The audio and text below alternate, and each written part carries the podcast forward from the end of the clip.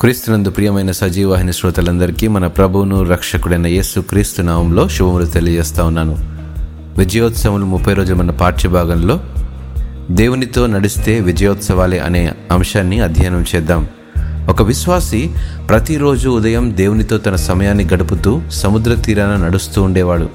అతడు నడుస్తూ ఉన్నప్పుడు తన అడుగుల ప్రక్కనే మరో అడుగులు కూడా గమనించాడు. దేవుడు తనతో నడుస్తున్నాడనే తన హృదయం సంతోషంతో పులకించిపోయేది. అయితే రోజులు గడుస్తూ ఉన్నప్పుడు తన జీవితంలో తనకు కొన్ని ఒడిదుడుకులు ఎదురైనప్పుడు శ్రమ కలిగినప్పుడు బాధ తన జీవితంలో కలిగినప్పుడు తాను నడిచే దారిలో తన అడుగులు మాత్రమే ఉండడం గమనించాడు. ఏంటి? నేను సంతోషంగా ఉన్న రోజుల్లో దేవుడు నా ప్రక్కనే నడిచాడు. నేను బాధల్లో ఉన్నప్పుడు నన్ను వదిలేసి వెళ్ళిపోయాడు అని సందేహంతో ఉండిపోయాడు. ప్రభువ ఎందుకు నన్ను ఒంటరిగా వదిలి వెళ్ళిపోయావు అని ప్రభువును ప్రశ్నించాడు. అందుకు ప్రభు ఇచ్చిన సమాధానం నా స్నేహితుడా నీకు సంతోషం కలిగినప్పుడు నీతో నడిచిన మాట వాస్తవమే. అయితే నీకు శ్రమ కలిగినప్పుడు నిన్ను నేను ఎత్తుకొని నేను నడిచాను.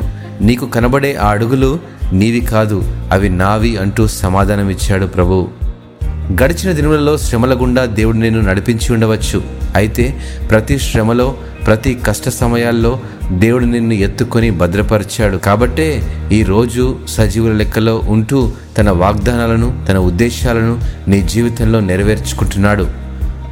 శ్రమ కలిగినప్పుడు దేవుడు శ్రమను తీసివేయడు కానీ మనలను తన హస్తాల్లో భద్రపరుస్తూ ఆ శ్రమల గుండా నడిపిస్తూ వాటిని అధిగమించే గొప్ప అనుభవాన్ని మనకు నేర్పించేవాడుగా ఉంటాడు. యశ్య గ్రంథం నలభై మూడవ అధ్యాయం రెండవ వచనంలో అంటాడు నీవు జలములలో బడి దాటినప్పుడు నేను నీకు తోడయుందును నదులలో బడి వెళ్ళినప్పుడు అవి నీ మీద పొరలిపారవు. నీవు అగ్ని మధ్యను నడిచినప్పుడు కాలిపోవు. జ్వాలలు నిన్ను కాల్చవని వాగ్దానం చేస్తూ ఉన్నాడు. ఈ అనుభవంలో ఆయనపై మన విశ్వాసం రెట్టింపై తన వాగ్దానాలను తన ఉద్దేశాలను తెలుసుకోవాలనేదే మన పరలోకపు తండ్రి ఉద్దేశమైనది. దేవుడు ఈ వాక్యమును దీవించినగాక.